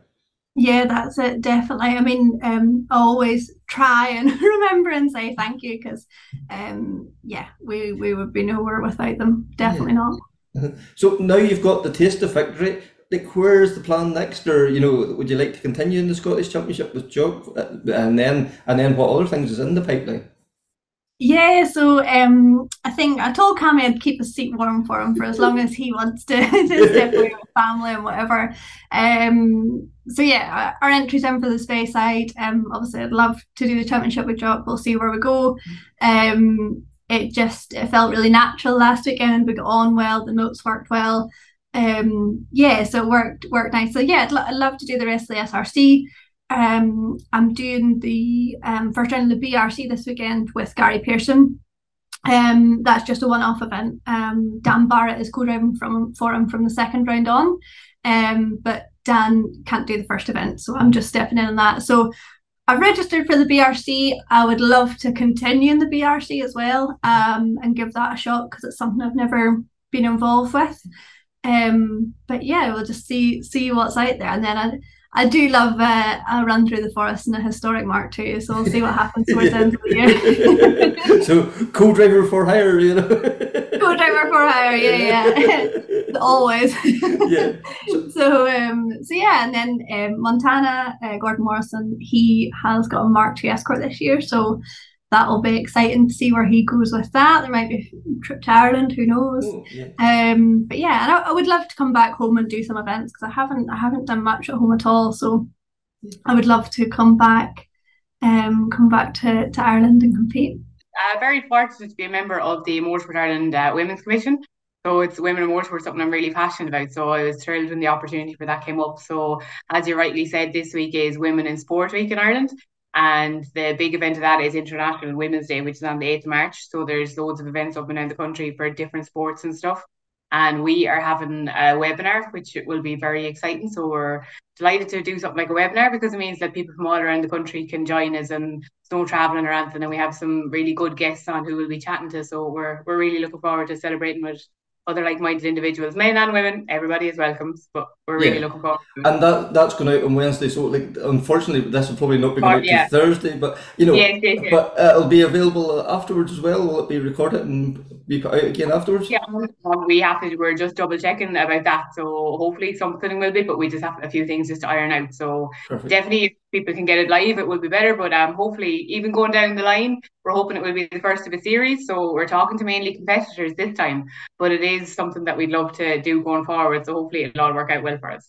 Yeah, and like yeah. this, you know, as well as happening in Ireland, this is happening around the world. We see Dirtfish is, you know, putting a big push on it this year. Like they're having a, a uh, some great initiatives. Yeah, they're having a full month of it, which is amazing. I saw Michelle Mouton did a a great video for them. And one of our own, Aoife Rafferty, has gotten a great article there during the week profiling the bits and pieces she's done in her in her career so far. So it's really great to see like that we're we're taking taking social media by storm. Yeah, absolutely, absolutely. And you know, like it's great to celebrate women and like and Ireland is uh, once again leading the way. Uh, you know, we think of Aoife, like you know, the amount of co-drivers here that's female, and never mind, you know, the, all that's involved in the organisation of events. Like Aoife, the, uh, you know, has been a sensation really since she's got involved in rallying. Absolutely, and like in fairness, the Rally Academy are behind their crews hundred percent. Like, so they're getting great support, which is great to see because you have Grace and you have Sarah as well. Like, so mm-hmm. it's really great to see, and I'm sure they're they're ready and willing to accept other people down the line too because they're they're a real friendly bunch, like which is really great to see. Yeah, like uh, you know, we uh, you know we're, we're probably sick. People's probably sick listening to us talk beating on about the the Motorsport Rally Academy. Like it, yeah. it, it has lifted the whole profile of Irish rallying, oh, and as you amazing. say, it's it's a very welcoming committee uh, uh, academy. It, it, you know it seems to be, uh, regardless of your uh, conditions, I suppose, it's bringing everybody in and elevating everybody, and that's drip feeding right through the whole field then as well. Absolutely, because then you have the J1000s as well, which is just an amazing thing, like, you know. Like you see them at the, we were down in Clarny Forest doing double O, and like you see them in walking around service park, and they're they're so tiny, like, and they're but they're just class to watch on the stages. really, really great initiatives coming down the line. Yeah, and like we've mentioned this before, the uh, Clardy Forestry, the night before they had the ceremonial start and the junior 1000 guys were front and center of it. Like that, yeah. what a lift that's going to give them young guys and girls. Like at, they, at such a young age to be like so involved in the sport. Fair play to them, and the navigators that sit with them, mm-hmm. really great people. Like so, fair play to them for taking the time as well. Yeah, absolutely, absolutely. And then you know the number of co-drivers. You, you know you like to co-drive yourself as well. Yes, yeah, I'm very lucky to um get to co-drive with my dad, Pat. We've uh, done a lot of events together, so I've been doing it since I was 17. Um, he dad would have been autocrossing predominantly, so took a break for a few years and then bought, uh, like a lot of people, bought a rally car. And uh, we've been doing it, oh God, what the bones of like 15 or 16 years now. Uh, we started, we did a double O for our local event. And then the following year, we did our first international event, which was the Eifel Rally in Germany in a Fiat 121 Abarth. So we're the first Irish crew to do that, which is very cool. And um, since then, we've just been so fortunate to be going so many cool places. Like he, dad gets invited because he has some kind of nice cars, and I'm so lucky that I get to go along with him. And like I cherish it. Like we knock great crack out of it. Like so, it's such good fun to be going off on adventures together. Yeah, like you know, getting time, you know, to spend that, you know, father or uh, father daughter time together, you know, that's fantastic. But the events you're going to, you must look around and almost pinch yourself. The cars, the people, you know, it's uh, the the legends, you know, both four wheel drive and humans as well, you know. Oh, absolutely. Like we um we were very lucky to get uh well dad was very lucky to get invited to um celebrate 50 years of the WRC at Rally de Portugal. And of course I got to go. Nobody else is getting a chance to go. I was definitely. And, um, we got treated live royalty for the weekend. We were so blessed. Like we um got to do all the super specials. We got to go to the gala dinner. So there was all from Tipperary and 19 world champions like sitting in the same room. And like you said, you're looking and you're like, this isn't real. Like, you know, like here's us all sitting having our dinner together and yeah. just it's insane. Like and the cars as well. Fantastic, like, and they're so passionate, uh, like that you can go up and ask them and talk them about different things. And God, I really like your car. Tell us about this, and it's just it's really great sense of camaraderie, like anywhere you go. Yeah, like that's what we forget. You know, all these people involved they're petrol heads. You know, they're the same as the rest of us at the end of it all. You know, they, they love rallying, and that's you know how they got involved. That's why they're where they are. You know, so they have the passion, and that yeah. just goes across every country. Like it doesn't matter where you are, the passion is there. And like you know, rallying is an international language as well. You know, like we, we might not speak the same language, but we know the same terms. We, we know we, yeah. can, we can we can communicate through noises. Well, there's many conversation that we've had, and we don't know the language that that person is speaking. They don't know, but everyone is all yeah. thrilled at the end of it. Yeah, yeah. It, it, uh, uh, you know, it is mad. Like it, it's you know, it's worldwide. It's it's it's you know, it's community. It's it, it's got such a huge reach, really, hasn't it? Really, really has. Like it, and it brings people together. Like there's so many people that I've met that I would never have met through motorsport. Like, and I think that's something that doesn't get said enough. Like that like even on Sunday we were up in Midland stages like and you meet people that you wouldn't normally meet because you're doing a different role like and mm-hmm. then you create friendships like that like and then you know them at the next event and you know it's just it's a really great sense of friendship from going to different places yeah I could like you know the, the, the, you know that whole community the background community that people don't see on the stages like that yeah. you know the, behind every rally there's an office sitting full of people, and that is that's as vital as car one on the stage. That, that you know they all make the things happen. Yeah, and then the people out on the stages as well, because without them we wouldn't be having stages. So really, really great community of people. Yeah, and you know, uh, you know, going back to the, the, the woman in motorsport, it doesn't matter whether you're male, female. Like you can pull on a bib, you can pull on a pair of overalls, you can get a clipboard, whatever. There's a role there for everybody. Yeah, and there's so much training kind of going on now recently enough that you can, if you're not sure about a role, you can, there's training you can sign up for. Or like the great thing that I find is if you have a question, there's always someone to ask and they'll be delighted to to answer it for you. You know, like we have a great club and there's so much knowledge in it and you go, God, I wonder what about this like and you'd find someone to ask and they go through it all with you. Great patience, nobody'd mind any question you ask, which is which is really good, especially when you're a bit of a nerd like me, who, always has a lot of questions. Like, we all know how good the competition is on the stages, but the fact that they were, you know, world renowned for what's going on behind the stages, that's, yeah. that's brilliant as well too, isn't it? So yeah, yeah. unbelievable. Really, mm-hmm. really good. Really, really. Yeah. And then I've also been told you're getting married this year. Yes, getting married, yeah, to a, a man who's also Duralian. So there's mm-hmm. a, lot of chat in our in our household most weekends. So it's good, good to have shared interest. Yeah, and like most older brides, the week before the, the wedding would be would be going for their final fitting of the dress. What are you doing the week before the rally? um, myself and Dad have actually entered the Eifel Rally in Germany the week before the wedding. So as he said, if it's not done the week before the wedding, sure, there's no point in worrying about it. So we're we're taking it as it comes. So yeah. it should be a bit of fun. Yeah. Last event as a single woman, you know. and like, yeah. you can nearly tie it in with your hen party and the whole lot. Yeah, exactly. I'll get a staff. It'll be great.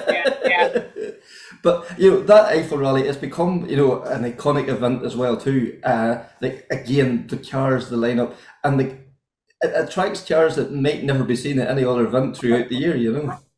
Like the first time we did it, it was um in 2008, and it was a round of the German national championship.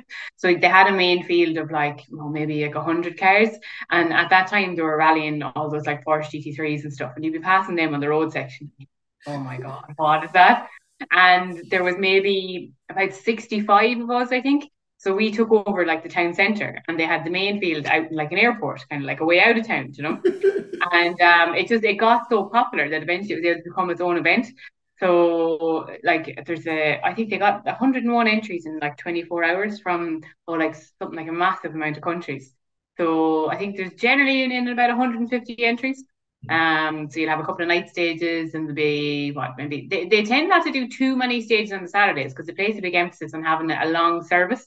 So that anyone who's out spectating go back in, walk around, have a look at the card, and then make it back out again to the afternoon stages, which is which is a nice thing too, like nice mm-hmm. thing to be able to get to see everything like.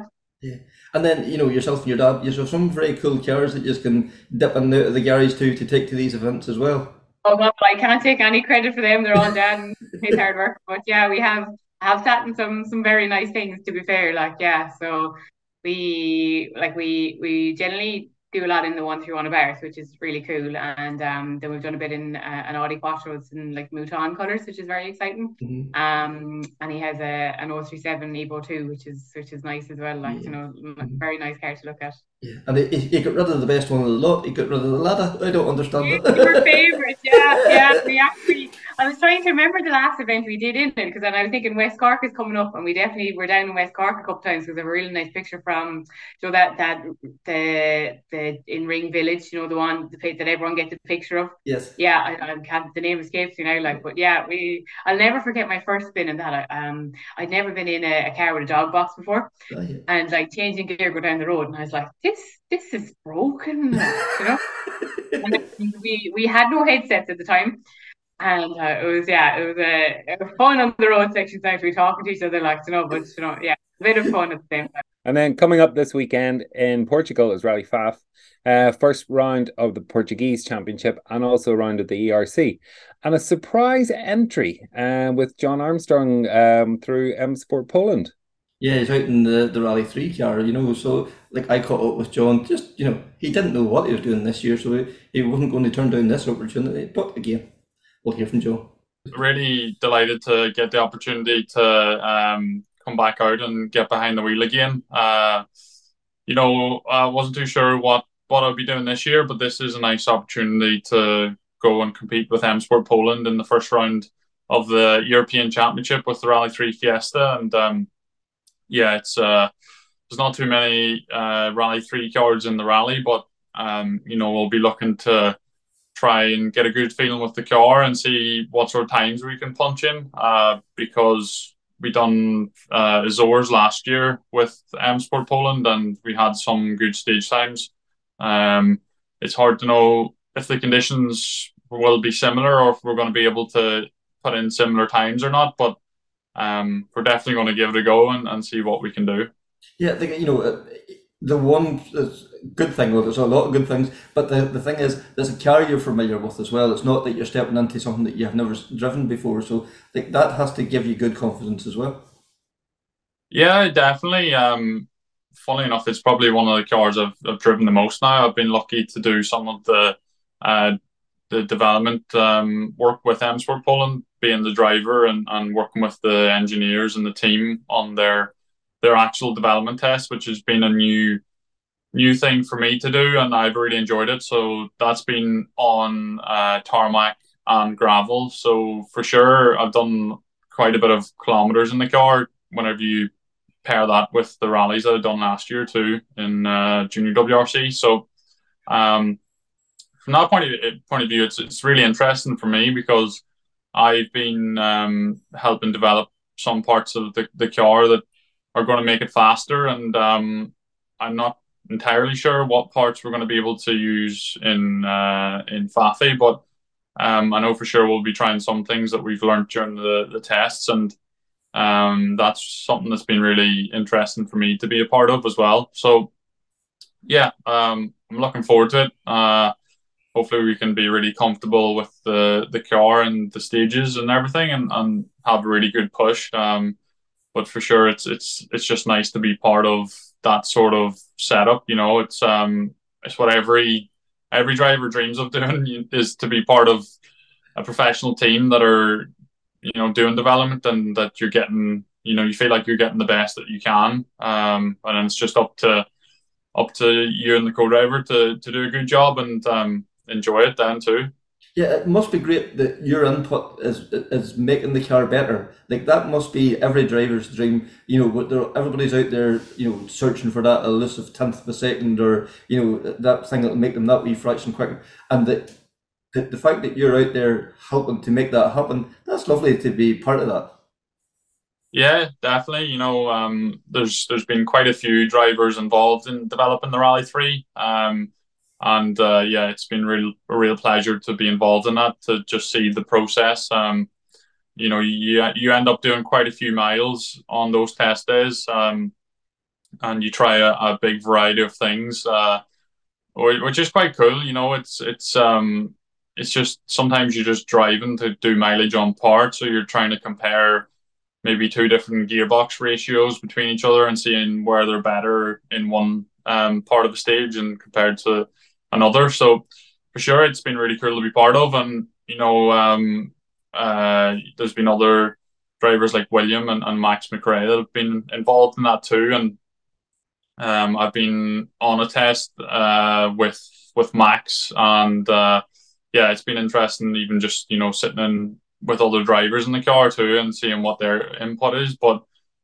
from what from what I know, the team um, value my input and they think it's it's really good and um, they've been able to take that and make the car better. So for sure that, that gives me um, pleasure and confidence and you know you have to take satisfaction that you can do a good job on on that sort of um, area as well because yeah the the best drivers in the world like Sébastien Ogier or Sébastien Loeb or uh, any world champion they've always been um, good at being able to set up a car or, or make it work for them too. So, so yeah, it's it's nice to be part of, and uh, hopefully it continues um, this year. Uh, yeah. It'd be nice to, to do some more tests. Yeah, because like definitely just touching on something you said there, you know that the, the, the best drivers was always the guys that could you know step into a car and help to develop it.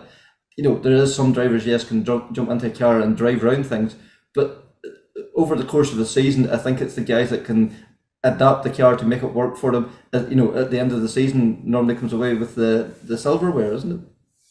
Yeah, definitely. You know, rally is such a dynamic sport, and you you know each rally is different, and even one stage to another stage in the same event can be totally different characteristics. So, um, you do have to think on your feet and be able to have a bit of knowledge of if something doesn't feel quite right uh, between a loop of services, then you know you you need to be able to go and make that change yourself. And um, you know, it's it's just it's part and parcel of being a, a rally driver nowadays is that you have to uh, you have to be able to know a basic understanding of what the car is doing and how a setup change will make it uh, handle different. And yeah, it's uh, it's a really important part. And that's why some drivers are successful. Is maybe not that their their outright speed is is the best, but they can also think their way around a rally and, and make the car work for them too, for for sure. So mm-hmm. yeah, it's not something I was maybe always good at. I think I, I thought probably fell into the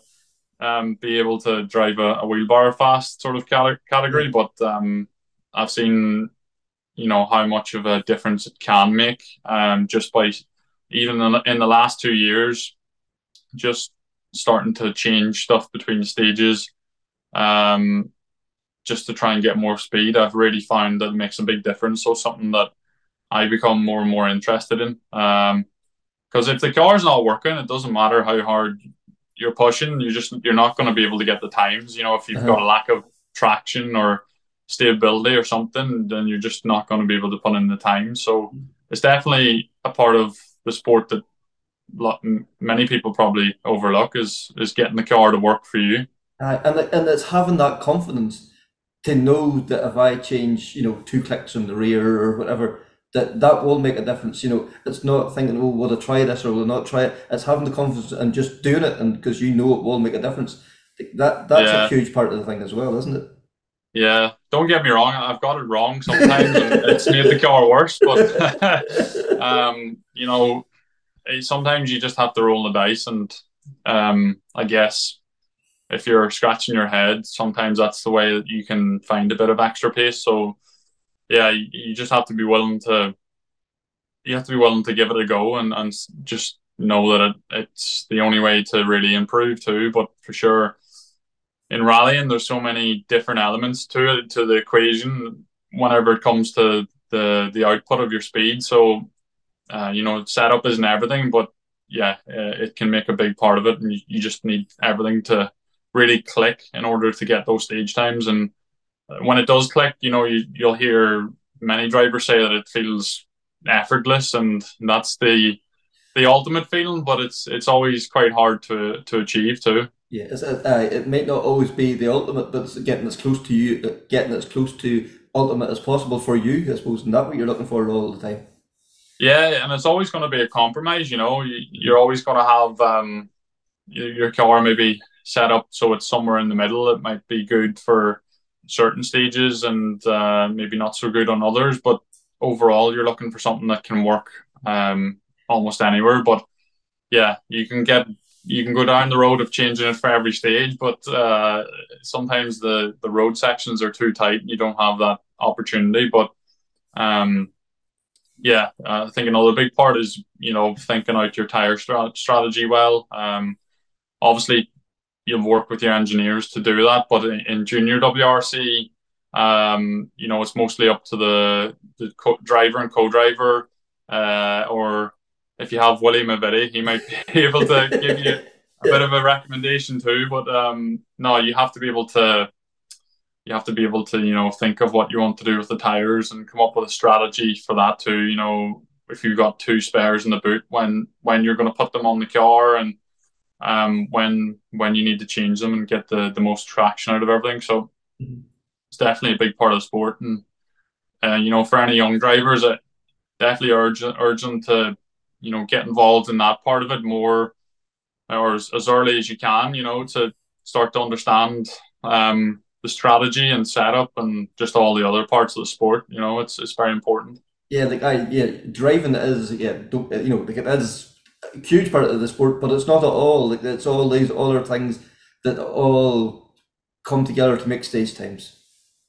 Yeah, hundred percent. You know, you you just have to you have to turn every stone over and see where you can make a, a tenth here and there, and that's that's what the top boys are doing. You know, they're they're they're putting everything that they've learned together, and that's why they're faster. So mm-hmm. yeah, you have to you just have to put in the work, and also there is an element that you just need to build up that experience too, and it takes a bit of time to to gain mm-hmm. that as well. I could like I was listening to I can't even remember it was like Juha Kankkunen from like, in '98 or something, and like his uh, pace notes were basically left, right, and it was so so basic but it obviously worked for them back in the day. But like the way even pace notes has developed over the last twenty five years too, like like it's almost now become an art form.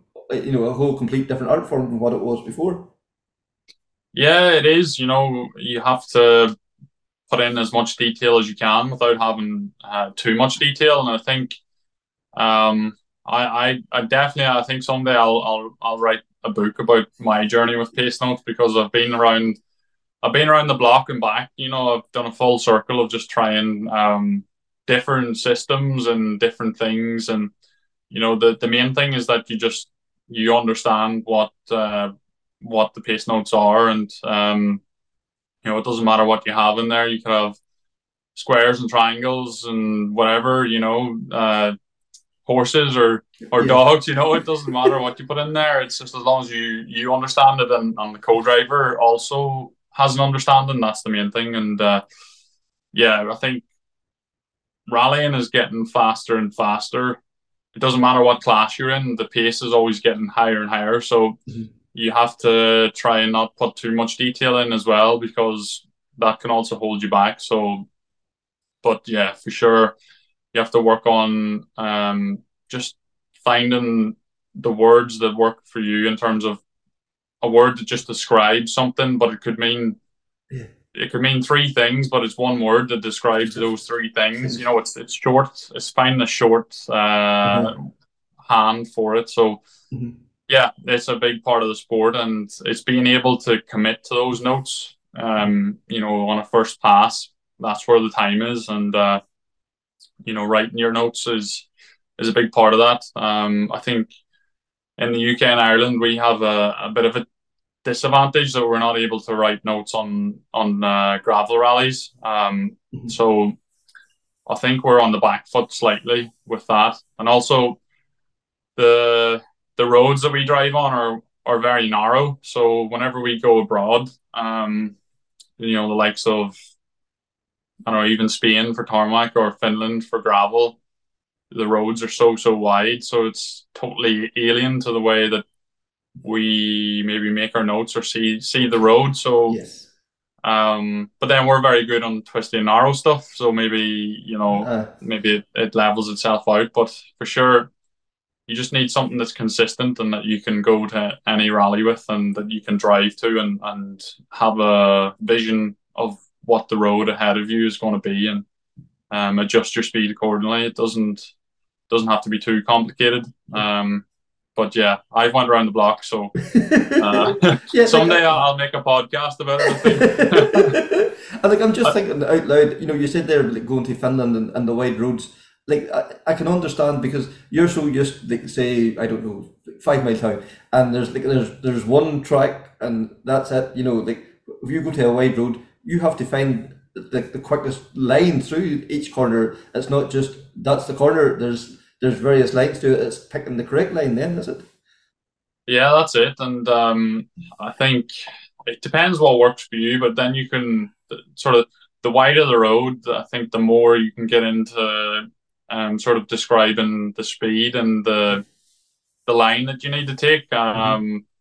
Which does it that does work if you get into a good uh, rhythm of doing that. But yeah, sometimes it can catch you out. Then if you've got something a bit wrong, uh, then you're gonna ha- you're gonna go off. And I think that's happened me a few times. Um, just if you got something not quite right in your pace notes, but you're fully committed, then that's when you're gonna go off. You know, but yeah. you have to be. Uh, fully committed to them to be able to set the time so yeah. it's catch 22 it's gonna, it's gonna bite you back at some point and then just hopefully you learn a lesson from it you know uh-huh. Um, but yeah, um, I can't remember what the question was. yeah, yeah, no, it's, it's, it's, getting the, the, the, correct line on that wide road rather than yes. uh, just a single yeah. track that you know there's only the, yeah. the one line almost through it. Yeah, so yeah. Uh-huh. Well, I, I tell you how bad it's got. I, have learned to listen to French and uh, Finnish pace notes. that's how bad it's got. And I, you know what? That's actually taught me a lot. That just yeah. it's it's there's there's so many different ways to do it, but um, uh-huh. yeah, uh, every driver's different. Um, but it's good. I, I I enjoy being able to listen to French drivers and Finnish drivers now and have a a rough idea of what the calls mean. I don't know every word, but I know um, you know the basic uh, direction and yeah. eye and scale of the corners and mm-hmm. um, other words for you know don't cut and line and short and stuff like that. So, yeah. um, but yeah, I just need to learn more of those languages. It would maybe suit me better, maybe more useful. brilliant, brilliant. And like, well, uh, suppose we should get back to Fafe next uh, this weekend coming up. Uh, change of co-driver for you. Brian has stepped into stepping with Josh McErlean. Um, but a very capable man stepping in beside you.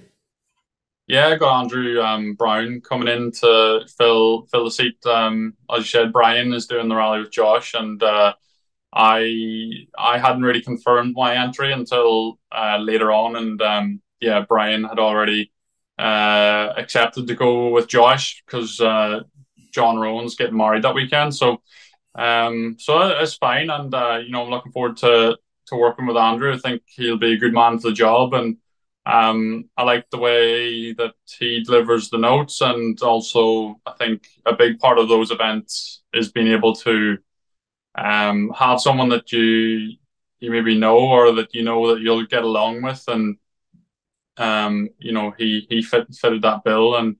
Uh, he also sat with William Willie Mavitti, so that's that's yeah, always a good sign, you know. and, you know, uh, if it was good enough for William Willie Mavitti, it's good enough for anyone. that's it. And Willie, Willie was set. He was set on the the job of, of um, you know finding suitable candidates. So um, and and Brian was was happy with Andrew too. So yeah, no, it, it'll be a good week, and um, you know we've already um talked over some of the pace notes and. Uh, sent across some of the stages for the rally because we done three or four of them at Rally Portugal last year. So sent those across so that he can have a bit of look at look at them and then write them out in his own way and uh, you know read them off a video as well. I think is what Andrew's going to do to sort of get him up to speed with with the way they work. Um, I definitely have some some weird uh, weird words in there, you know. So it's maybe not the easiest job for for a new co-driver, but um, they're they're essentially a six fastest system. I went back to that last year, um, just so that it'd be easier for Brian when when he jumped in. I, I knew if I was going to be changing around co-drivers, it, it, wouldn't be so easy for someone to jump in with my old system, which was like uh, really difficult for them to understand because it was like had like 15s and 14s and all weird stuff in it. So, but I still have some weird things, but not not as much. So I'm sure it, will be 100. percent Um, but no, I'm looking forward to it. I think it'll be it'll be good, and uh, we've got a a pre-event test as well on the Wednesday. Um, so that you know by the end of that day we'll have a a good setup with the car, and uh, me and Andrew have a, a, good understanding of each other, and um, you know, uh, as long as we communicate and you know say things that maybe we're not sure on or that we could maybe improve and just develop it over the week, um, I think we'll we'll be hundred percent. Excellent, excellent. And like, what a lineup of cars is going to be there? Isn't it thirty-seven R5 Rally Two cars? Uh, like mega. It really is. No, it's it is it's mental. Um, it's it is crazy. You know, it's it's it's a really amazing entry list, and there's so so many big names there too. You know, so many ex uh, WRC drivers, and uh, you know, even WRC two drivers and everything. Yep. So. That's it. Even you go into the twenties, you know, you've got proper quality drivers and you know 20 and 30th on the road um i know there's a qualifying stage so that'll mix it all up but yeah there's there's a great entry list but it's good for me because okay i'm i'm not in the same classification of car and it's hard to know it's hard to know where you're going to fit into that if you're in the same car never mind in a different category of car so uh-huh. i don't really know where i'll where i'll be or what my times will be like but you know like I said, we want to get as close as we can and um, get get a good overall result. So uh, yeah, I don't know if I need to maybe uh, target a few drivers or you know have a couple of drivers to focus on to sort of compare my times against and, and the M4, mm-hmm. uh, just to just to be in that natural sort of rally rhythm rather than just driving for the sake of it. So. Uh-huh. So yeah, we'll we'll see, but for sure, I think it'll be a good event. Uh, hopefully the weather's better than last year. It was very, very, very wet last mm-hmm. year, and the stages just turned to mud. I think basically. So, um, yeah, they had snow in that region last weekend. Uh, so hopefully that's gone. That's gone. that's gone, and um, yeah, hopefully it'll be uh, fairly consistent conditions. Although uh, you could argue that if the conditions are wet and more slippery, it'll be better for us in the the Rally Three car because we'll have um, yeah, smaller or not as wide of a, a car, so it's more mm-hmm. more better in the technical sections maybe, and also maybe better traction because we've less power as well. So mm-hmm. um, we'll just have to see. Yeah, and like we can see how capable, you know, like Wall Creighton done uh, the circuit and West Cork last year here at home in the Down Rally, and like you know he was on the the, the, the pace of the Class 14 Mark II escorts and nipping at the heels of you know beating and nipping at the heels of some of the top uh, Rally Five R two men here. You know, so that, as a, they are a very capable car, aren't they? They are. They definitely are, and um, you know, like I said, the, development is going to continue on those cars. Mm-hmm. I think there's um, there's a real desire for them to be a suitable, uh, not re- replacement, but something that you know a driver can hop into and um, learn four wheel drive and try to punch in some fast times and get some good overall results on rallies. Um, so yeah, you know, whenever the Rally uh, Three Renault comes out later this year, I think that will really accelerate the class in terms of how competitive it is. Uh, I think you know it's it's looking like a strong car, but also I know that um, M Sport Poland are, are keen to develop the Fiesta even further, and that there's um, there's a facelift coming for it and uh, a bunch of other improvements. So yeah, I think it's going to be um, an exciting class to follow, and uh, this is just another stepping stone in, in that journey. And I'm happy to be a part of it, and I hope now that you know I can I can put on a, a good performance and, and show what they're capable of. Yeah, and like you know, we know how expensive a sport rallying is. Um, I'm sure that yeah, if anybody would like to help out Jon, Jon Armstrong to get a few more events under his belt, you'd be more than happy to listen. Yeah, definitely. You know, it's um, it is tricky sport at the minute. It's a, it's a difficult uh, time for everyone, but you know, rallying is uh, it's it's an amazing sport, and you know we need we need drivers to be competing at the highest level, and um, you know certainly I still have that desire to to be in the WRC um, and, and European Championship. You know, uh, I know I can put in some good times, so for sure that's my aim. And um, you know, it's uh, you only have to look at what the the guys were doing um, in Sweden and, and Monte Carlo uh, that I was racing against in um, Junior WRC last year. You know, they're they're right at the front of the field of WRC two, so. I would like the opportunity to be able to see if I could yeah. if I could set some good times like those guys are. So for sure, um, I'm really interested in, in speaking to anyone that's, that's interested in in helping out, and um, yeah, we'll uh, we'll keep trying and keep fighting, and uh, yeah, hopefully we can do some more events um, the rest of the year. Yeah, because like you know, the WRC2 and the ERC now with the new promoter, it's getting so much more publicity. You know, it'll be, you know, if your name was in that car, you will be shown to like a, a worldwide audience, never mind local audience.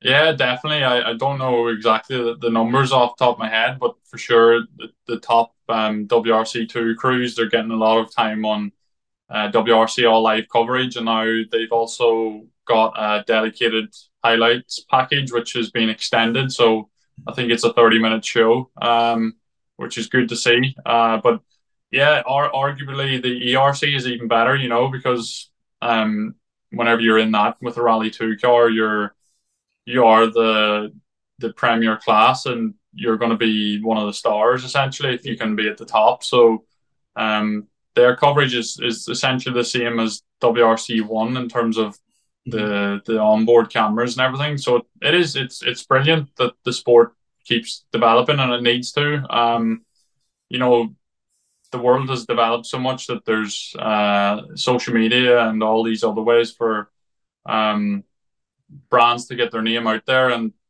you know we, we have to make sure that motorsport um, is is there and that we've we've got enough to give back to sponsors to entice them to come in and, and get involved. Um, so yeah, it's it's it's not easy, but for sure, mm-hmm. it's the most beautiful sport in the world, as we know. It's just we need more people to know about it. That's for sure. So contact Jon Armstrong Rally, Facebook, Twitter, Instagram. You'll take anywhere. If they even send a pigeon, you'll find it. That's it. Yeah, I'll be looking out the window now. Um, yeah, great to hear from Jon, and be very interesting now to see how he gets on. Not only in competing in Rally Fafe in the Rally Three car, but also the weather conditions are looking quite iffy. Um, certainly there's been rain and, and plenty of mud on the stages, so it's going to prove a tough challenge. That's for sure. That's for sure. Like I seen Paddy uh, Brian had a thing up on Instagram, like uh, go to uh, go to Portugal for the sunshine, and there's like a mud bath behind them, you know. So uh, this weekend coming up, we have the the BRC starting the Malcolm Wall stages. Uh, we also have round two of the Northern Ireland Tarmac Challenge uh, at Bishopscourt you know, it's just been such a hectic week celebrating the huge successes we've had here. We'll hopefully catch up with some of those competitors next weekend. One thing I suppose is jumping out at me from Bishopscourt, Desi Henry and his Citroen. So that you know, be interesting to see how Desi settles in there. You know, so uh, we're wishing all our competitors all the best of luck and all the events across the weekend. So Connor, that's uh, episode season uh, episode seven of season two. Um, what can we say? Until next time, take care, speak soon, and bye.